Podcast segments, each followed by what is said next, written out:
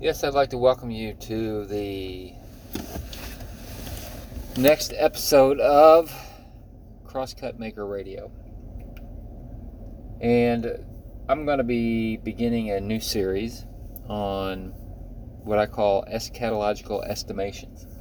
And if you listen to my last podcast, then you know that I, I briefly, well, kind of semi briefly addressed the COVID issue and and how a whole lot of things going on in the current world clearly seem to be pointing towards the end of the age. And, uh, and I explained in that podcast that I, if you've ever listened to anything I've ever done or read anything I've written, that I do deal with eschatology quite a bit, but I, I, I really shy away from um, looking at the news and trying to address certain issues as being fulfilled prophecies or setting the stage or anything else because a lot of people out there who, who have the proper premillennial eschatology, but they just really, really overdo it, in my opinion, and they're almost uh, borderline neurotic into how just everything seems extreme. And so I just always shied away from that. But honestly, now,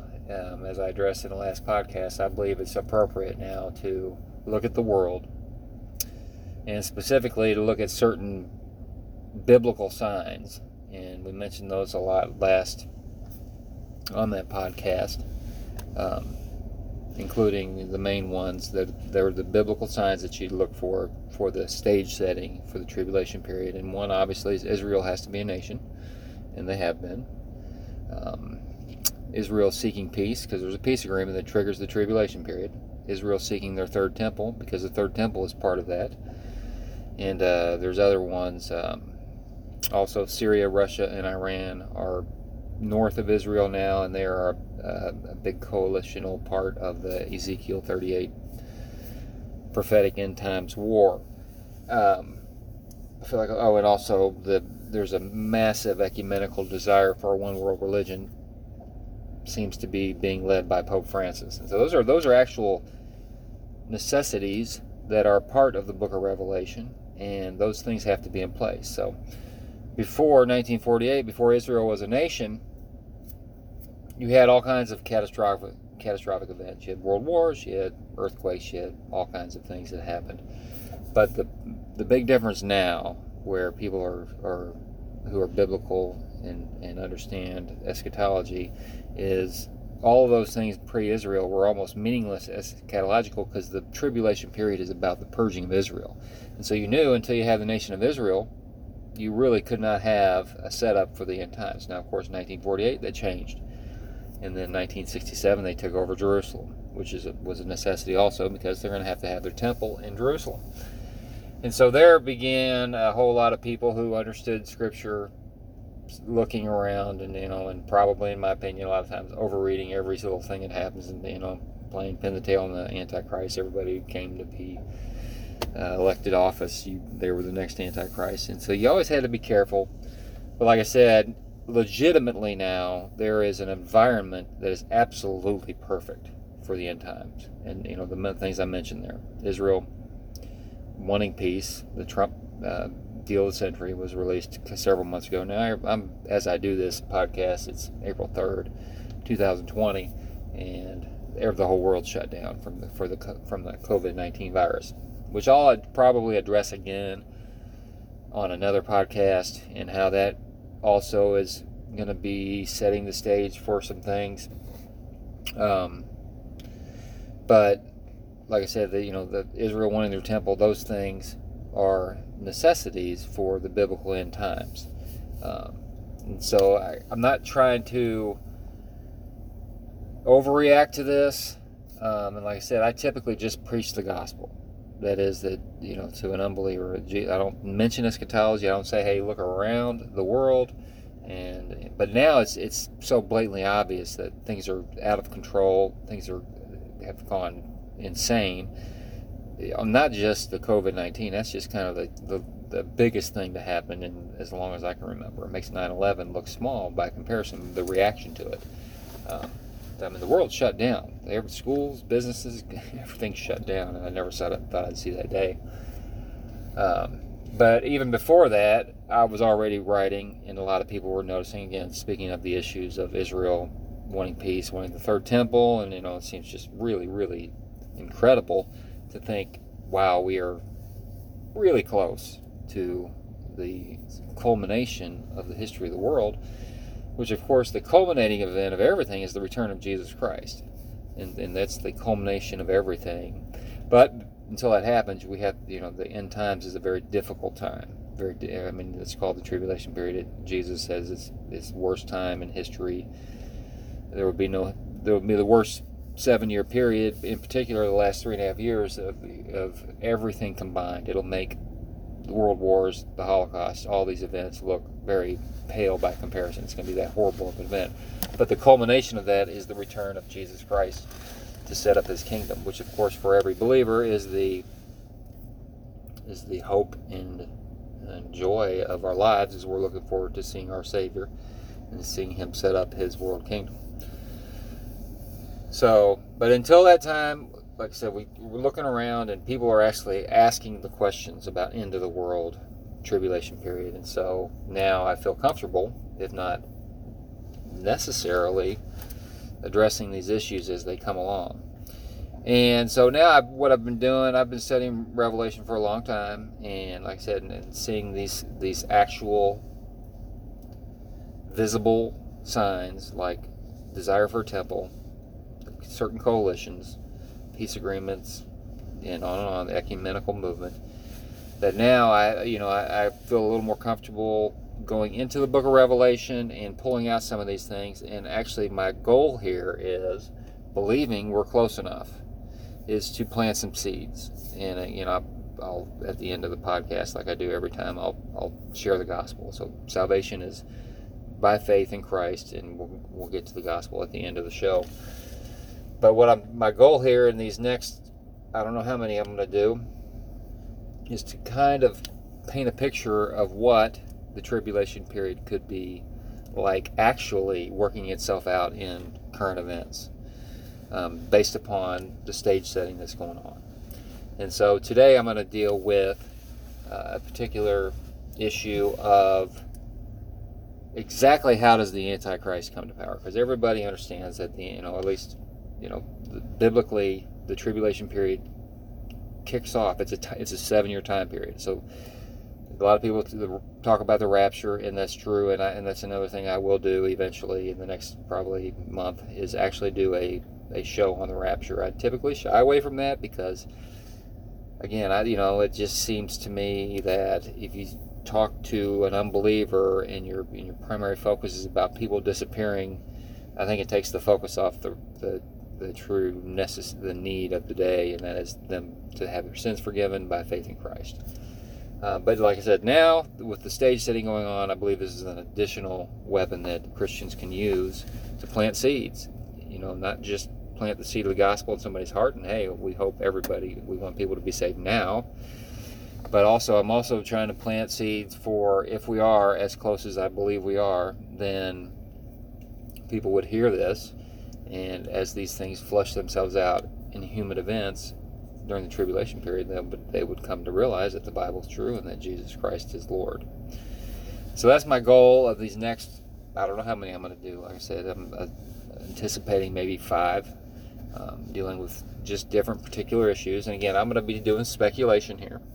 I'm going to be because uh, I'm not doing exact biblical interpretation here. I'm, I'm going to do that first, but then I'm actually going to speculate on how that would possibly look in the current world environment that we have if the, the tribulation period is something that is reasonably close.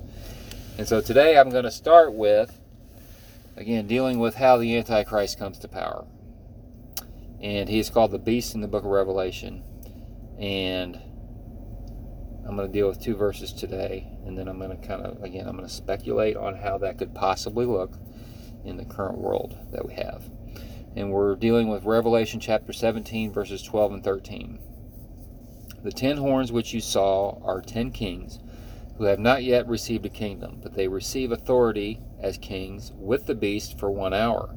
These have one purpose, and they give their power and authority to the beast. and so, like I said, a lot of people understand. You know, even non-Christians will understand. They've heard of the character of the Antichrist, and and especially as Christians, you understand that he is the he will end up being the one world ruler. But it doesn't initially begin that way. It begins, as we just read, with a it, it the it begins with a set of ten world leaders, uh, people. Now, will those be like let's say the, the tribulation period began real soon would those be current leaders of nations? And there'd be 10 you know the superpower or the biggest most powerful nations would somehow take over the broad governing of the world? Or in my opinion it'll be more of a it'll be a regional thing okay? And here's here's what I've I've believed for quite a while now is that this is all going to source in the United Nations. And um, that's probably not a big bombshell to people who follow eschatology because obviously that's where the global governing system is right now. Of course, they don't have authority in the sense of ruling over the United States or anything else. There's, there's obviously they all have contributions and there's there's papers, written documents, and they vote on them, and they have some kind of authority, but they're not. They don't have governing authority over the United States or or any particular nation. But it is the coalition of the world nations, and so I've always believed that, or I believe since I began to study eschatology, that this this group of ten will be sourced in the United Nations, and that is to say that they're, in, in my opinion, it will it will either be Option A would be 10 current world leaders, presidents, prime ministers, whoever, you know, and they're, they just, they're these 10 world leaders and they rule in a sense from their nation, but also over the entire world. But my idea that I believe more so, again, this is speculation, is that the world will be divided up into 10 rulable areas. Um, there will be a region here, a region here, a region here, a region here. It won't necessarily be nations. It might be a group of nations. Group of nations is in region one. This group of nations, region two. This group of nations, region three. But it, in my opinion, it'll be divided up into 10 rulable areas, and then you'll have 10 world leaders put over them. And, and yes, I'd say likely they would be either current elected officials or or even previous elected officials that people still have admiration for, or uh, maybe even uh, religious leaders. Or I would tend to think that this this group of ten will be political people. This is not going to be a religious thing. That's going to be a separate issue. Separate issue. Um, but I believe the uh, United Nations will divide the world up into 10 rulable regions, likely a coalition of nations here, coalition of nations here, but it'll all be under one blanket authority. So it's not like you have now, like you have now, where you would have a uh, national sovereignty. You, you the, not ultimately that you'd, you'd have probably some, but that would be subjected to this this world governing authority of the United Nations. And like I said, I believe there'll be either elected political officials now, or or just or maybe even bring back some political leaders from recent times, um, or recent prime ministers, recent presidents, or whoever they may be uh, people who have experience, obviously, in, in, managing political affairs. So you start with 10, as you see here in Revelation chapter 17, verse 12. And so you have these 10 horns and 10 kings, and there's more detail in Daniel 2 and other places about exactly how the Antichrist comes to culminate himself on top of these 10 and but you see in verse 13 where they have one purpose and, they, and, it also says that they only rule for a little while and that's uh, revelation 17 same chapter. Um, it goes into a little more detail but it just says they rule for just a little they have a very short time period. Their authority is, is seems to be very brief. And so my idea is that either right before the tribulation period or as the tribulation period begins you have this 10 world leader, 10 rulable regions kind of deal going on out of the United Nations. Um, the as uh, we talk about, there's there's what's going on now currently if I'm correct about the timing of these things, if we are near, or these are birth pains they increase in intensity before the tribulation. They are obviously, if you look around and pay attention to the news, I mean, just minus the fact that COVID 19 has changed the entire world in a month. But also, you've had you have earthquakes just about every other day. Even even there was um, 6.5 one in Idaho yesterday, and then two days before that there was a uh, oh I don't know Salt Lake City had one. I don't know if that was a couple days before that, or but we've had two or three significant earthquakes within a week in the United States alone, which is very unusual. And then of course there's a seven and a half over in Russia.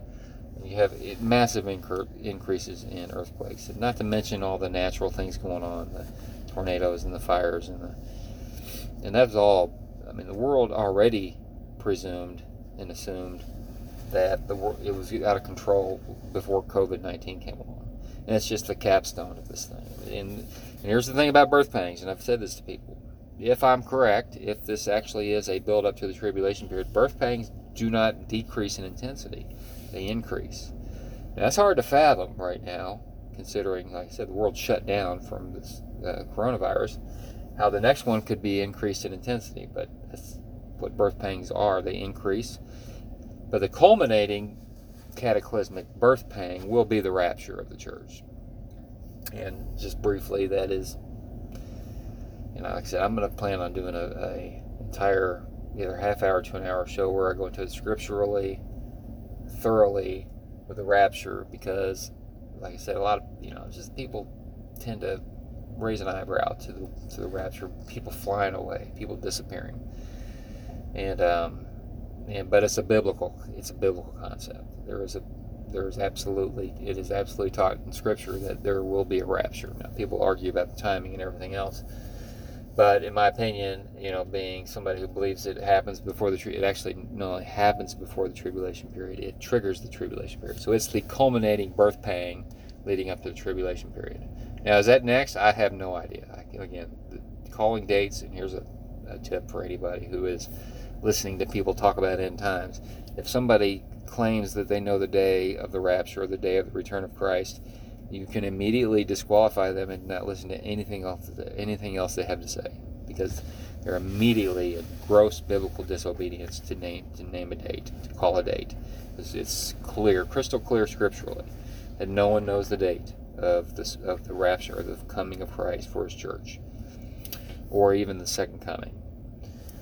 And so, if anybody, if you listen to anybody and they tell you, well, here, you know, it's going to happen this time, and so it's scripturally disobedient to name to call it call for a date and to say, well, here's here's the date of Christ's return.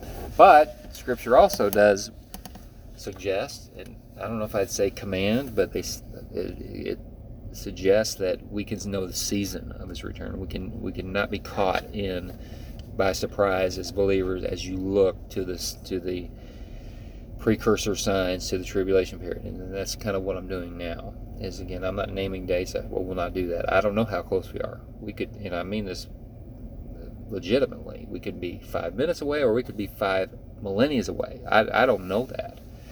I again, I can't possibly fathom how it can't be in the relatively near future based upon the, thing, the way things are going and how they line up biblically. Uh, but again, I, I hesitate to even say the next year, the next month, the next two years, the next five years. I just believe we're close enough to where it is uh, incredibly, incredibly imminent. Uh, and that's why I'm doing these podcasts because I believe these are we're close enough to where these could be useful to people in the future in the near future. So, backing up again, that that as these birth pangs increase, and we're at a pretty big one now. This the coronavirus is incredible uh, how how this has shut down the world. And I, like I said, I'll probably do another one specifically on COVID nineteen in the future. But it's the reaction to it has certainly been something that is unprecedented unprecedented to have governments, businesses, borders, airlines, everything shut down. Schools, you know, everything's a shutdown for this. I'm not saying it's the right thing. I'm not saying it's the wrong thing. Like I said, that's for another show. Um, but the reality is, the world is incredibly different. And I don't know how I could ever come back from this when it comes to long term stuff, on a human level at least. And so, whatever's next, and whatever's next, the culminating, and it could be next, or it could be a couple more birth pangs down the road, the culminating event will be the rapture of the church. And it will create an environment complete chaos, anarchy, and there, there will be. Uh, I mean, the world will be in an incredible position, and this is what creates the environment for this global governance. Everybody, I believe, just says, all right, now we got to change everything that we're doing. We need the elite of the elite taking over here. And so, and here's what I'll say real quick on the COVID 19. Just a side comment. Probably the biggest surprise of this has been how incredibly easily and again, I'm not saying right or wrong on how the rea- how the reaction or not, but how incredibly easily people have surrendered their rights for the sake of, of safety and security. Just I'll just leave it there because, like I said, I don't know what would have happened had businesses and schools and things stayed open. But you just if you, if I would have told you a month ago that a month from now you would be all but ordered not to leave your house, all but ordered not to go to, or you're ordered not to go to work, ordered not to go to school. You can't travel. Borders are closed. You would have told me I was insane. And so it just shows you how quickly government, now both ways, government wants, a lot of people in government want to have control, as we know. And there are some that don't. I praise the Lord that I don't believe Trump wants to have some kind of a take over the nation. He's resisting national quarantines. He's resisting uh, national curfews and martial law and things like that because he's a capitalist. He's not a socialist. He doesn't want ever, the government to have control over everything. Um, but it's just amazing. So you have that side coming. You know, a lot of government wants the authority, and people, quite frankly, they'll surrender their freedom if it believes if if it if they think it'll, it'll protect them. And that's just something I didn't see how quickly that could occur. That people just aren't even, you know, I'm not, I'm not saying people should resist. That's not my point. But my point is, is that it's just, I find it incredible how it's just assumed now. Yeah, of course, you can just shut her everything. Of course, you can tell me I can't go to work. Of course, you can't. If you have that right because of a uh, a virus that is not as deadly as ones we've had in the past. Again, I'm not going to get into that detail right now. And that's for another show. But the culminating birth pain will be the rapture of the church, and that will create an environment where people will be willing to surrender just about everything because everything will be out of control.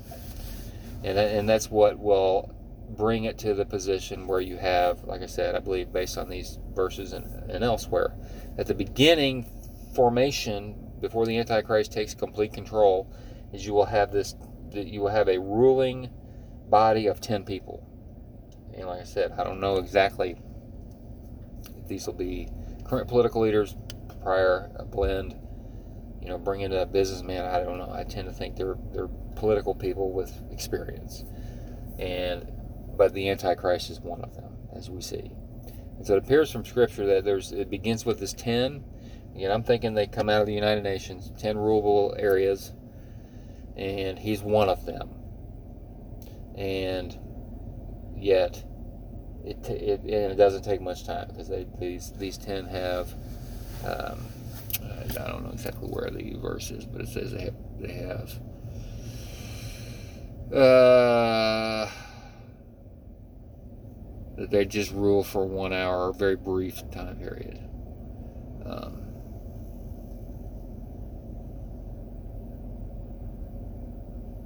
and the exact timing of that, how that works itself out to where it goes from a, a ruling governing authority of 10 people ultimately to one is hard to know specifically time wise.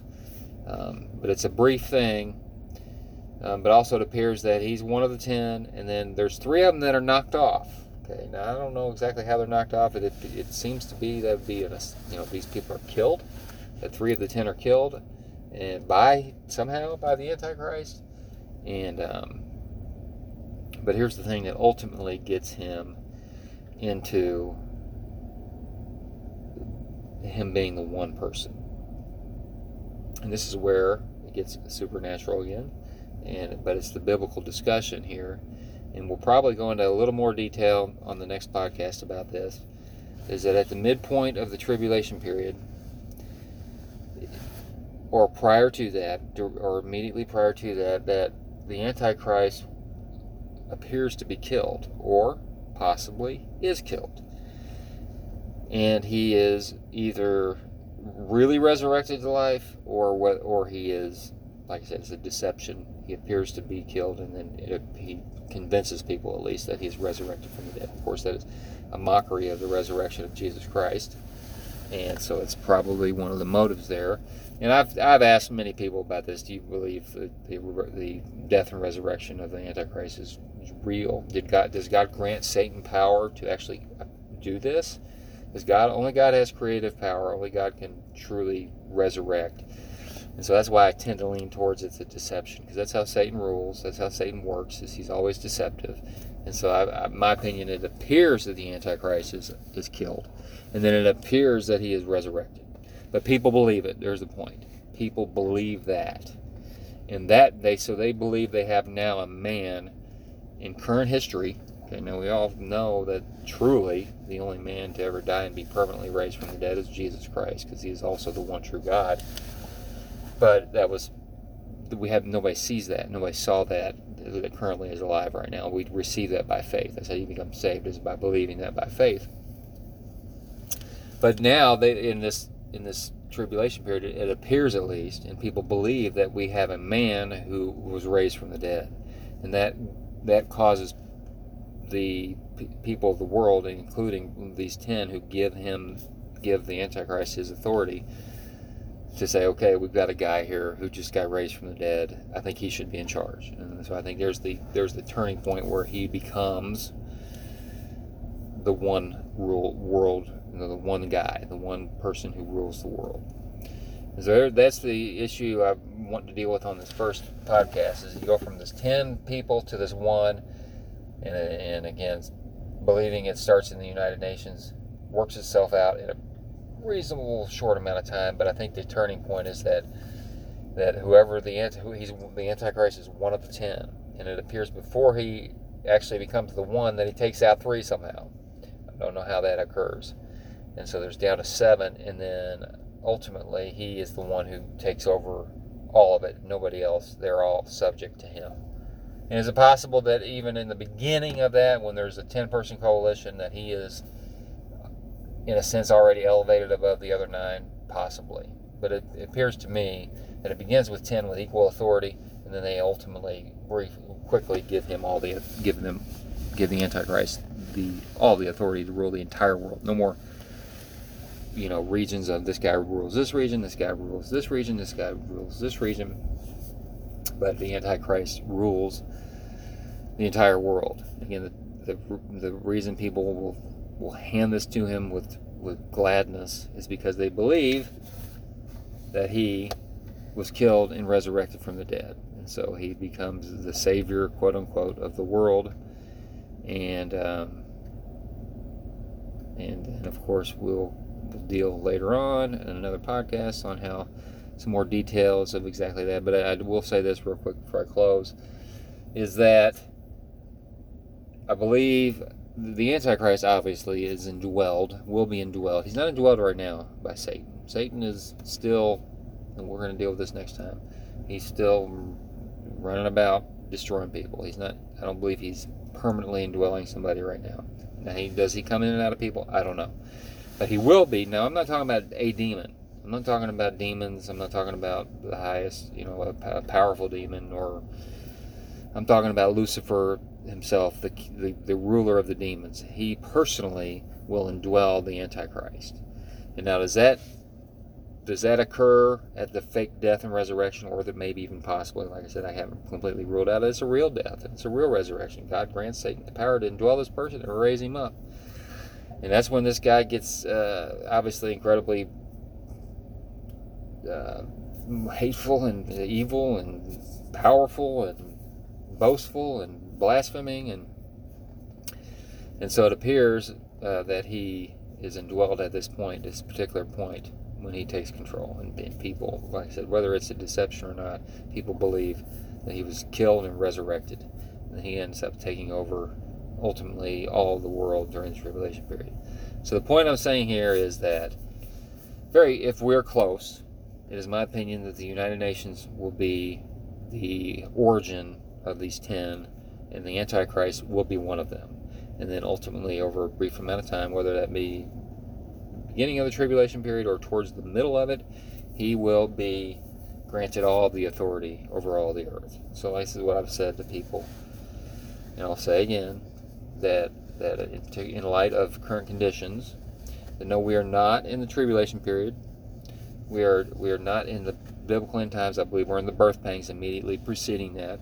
What begins the tribulation period is a seven-year peace agreement made with. I didn't mention that too much, but either the either that ten makes that agreement, or or is it possible that the Antichrist already has power before that agreement is made? But he's definitely part of the the people making the deal.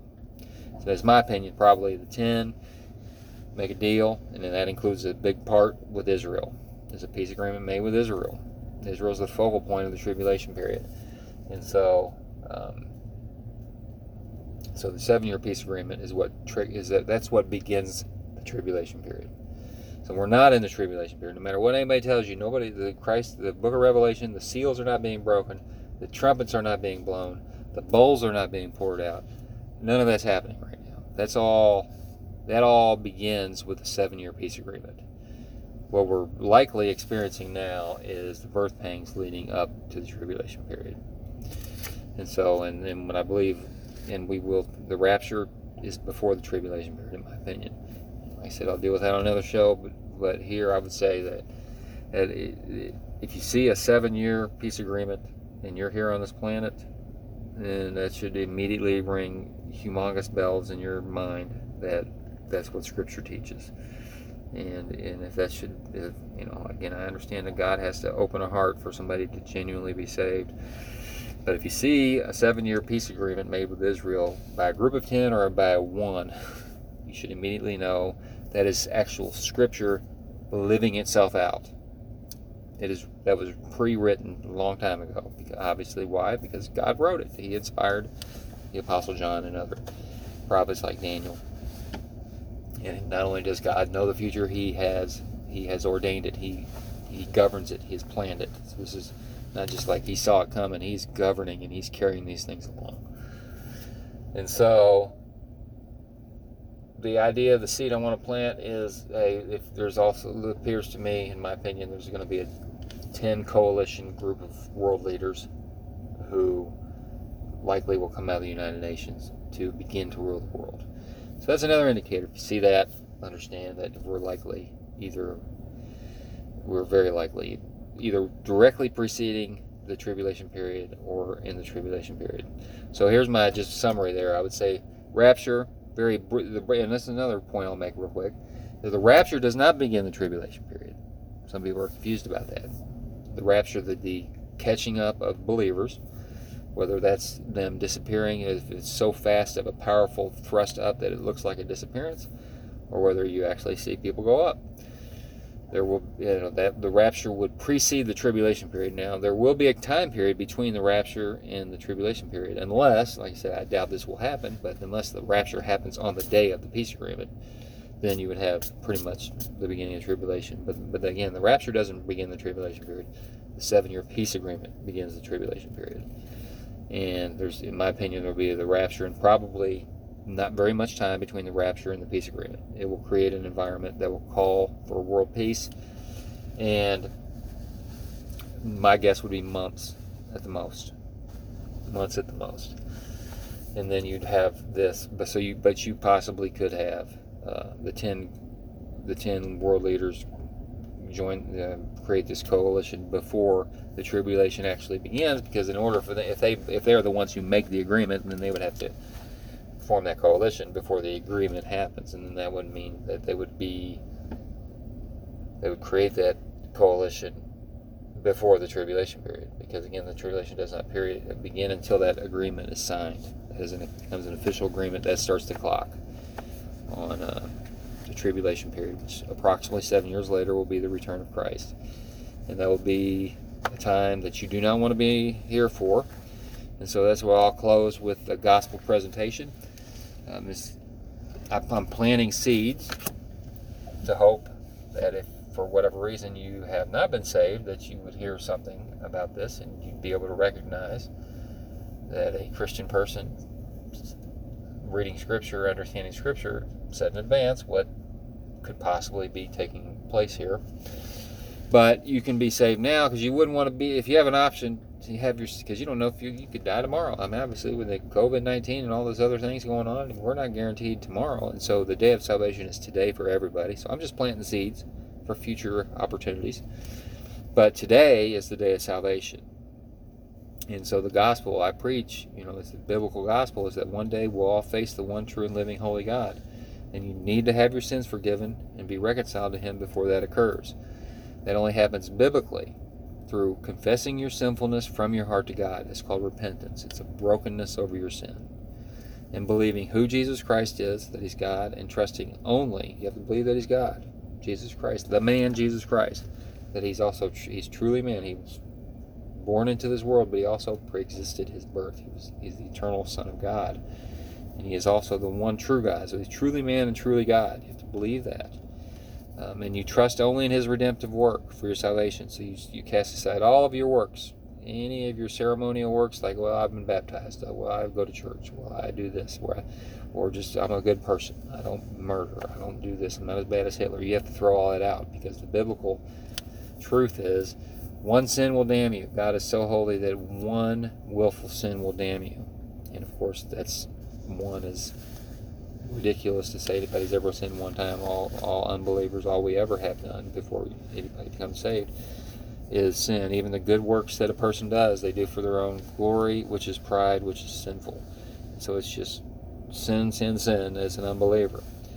And uh, and so there's um, the biblical gospel, the law of God is meant to crush your hopes. It's not meant to say, hey, look, here's Ten Commandments keep them and you'll live. No, the, the purpose of the primary the primary purpose of the law is to crush your hope. To say yes, if you want to be right with God, you keep these ten perfectly, not only in your actions but in your heart. So uh, there's the, the law is biblically called the, the ministry of death. It is it is meant to bring you to an end yourself. Because anybody who looks at the law of God and looks at their own life will see a massive difference between the two. And so that's what repentance is. It's just saying, okay, I'm hopeless. I'm damnable. I should be damned. It's that it's that minute, it's that moment where you realize, okay, I'm in trouble before a holy God, because you are, whether you come to that conclusion or not. But coming to that conclusion by the power of God in your heart is what repentance is. You got to just say, all right, I'm hopeless. And then you tr- trust in who Christ is, and that leads you to trusting in His redemptive works. So you're, you're casting out all your works. You're saying, I got nothing, because you don't have anything. A lot of people think they have. Well, I'm going to be okay with God because, you know, I've done this, this, and this. I've given this much money. I've done this much charity. You have to cast all that out because it's worthless to you for your salvation. Then you trust in Christ's perfect work. And here's his redemptive work. A lot of people don't understand what the gospel is. Is that you put your your entire hope and faith in the work of Christ, and his his work is his perfect life. He lived without sin he died on a cross for the sins of sinners. Almost everybody, Christian or non, has understood that that's what has been taught. And again, you know, what he did there was he's, he was treated as if he committed the sins of those who had and would believe in him. So he actually endured eternal hells for people. And so that's why you want to trust in his work, because he has experienced the judgment that we all deserve. And of course, his resurrection justified the Son. He is the Son of God, and his work was validated by God the Father. And so there's there's the gospel. Is that you you believe that Jesus is God and you trust in his atoning work alone. And again, the repentant heart, you always, a lot of people hear repentance, repentance. Well, that means I got to stop sinning to be saved. That means I got to obey the law to be saved. No, that's not what that means. Repentance is a is a brokenness over your sin. It's not a saying, "Oh, I can keep the law," or "I need to keep the law," or "I even need to stop sinning," because that's not possible. You cannot stop sinning to be saved. That's an impossibility. You have to say, "I've got no hope to stop sinning," and you put all of your hope in Christ. Big difference there. And if you genuinely do this, if you genuinely believe on the Lord Jesus Christ, You'll be covered by the righteousness of Christ, and He will be He like we talked about. He will have been treated as if He committed all of your past, present, and future sins. And if you refuse the offer of the gospel of Jesus Christ, you will be eternally condemned for your unforgiven sins. Because, like I said, you will be judged according to your works if you are not saved by faith in Christ.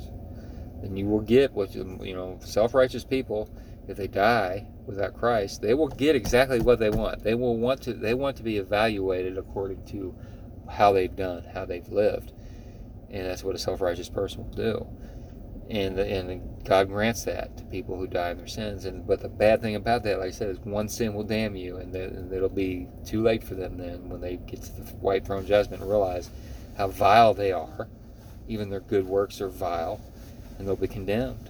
Just like the Pharisees were self-righteous, and uh, and so you want to deny self-righteousness. Deny yourself, come after Christ, believe on Him, he is a perfect Savior. He not only does he, he save you from all your sins, grants you his, his perfect sinless obedience, but he also he helps you now. He his spirit indwells you. The Holy Spirit indwells you at true conversion, and uh, it doesn't promise you good life and money and all that prosperity gospel garbage, but it does. It gives you joy now. You you know Him. You know a lot of people will ask often, well, how do you how do you know? You just it's just your opinion, and I have my opinion. And I try and tell them humbly that no, I'll just, I know you can't experience this or believe this based upon my testimony, but the truth is, when you genuinely come to faith in Christ, it is no longer a mystery because the Spirit of God creates that faith in you and He indwells you. And you know it. It's an irrefutable fact for the rest of your life that Jesus Christ is Lord. The Scriptures are true. Because the Spirit who inspired the Scriptures is now indwelling within you. And so it's no longer a guessing game or, well, I think I got Christ or anything else. You genuinely know that the one true God is the triune God of the Bible. So I hope this has been helpful. Like I said, I'm planning on doing maybe a couple more of just, you know, again, I typically have shied away from, from speculation about end times and things like that, but I think we're close enough. And I think I've got uh, some biblical foundation there and just trying to plant some seeds aside from obviously the importance the primary importance of the gospel that was just preached. So stay tuned and like i said i don't know how often i'll be doing these but i'll be dealing with eschatology for a while. And because uh, look at the world. How could we not be close? So thank you for tuning in and god bless you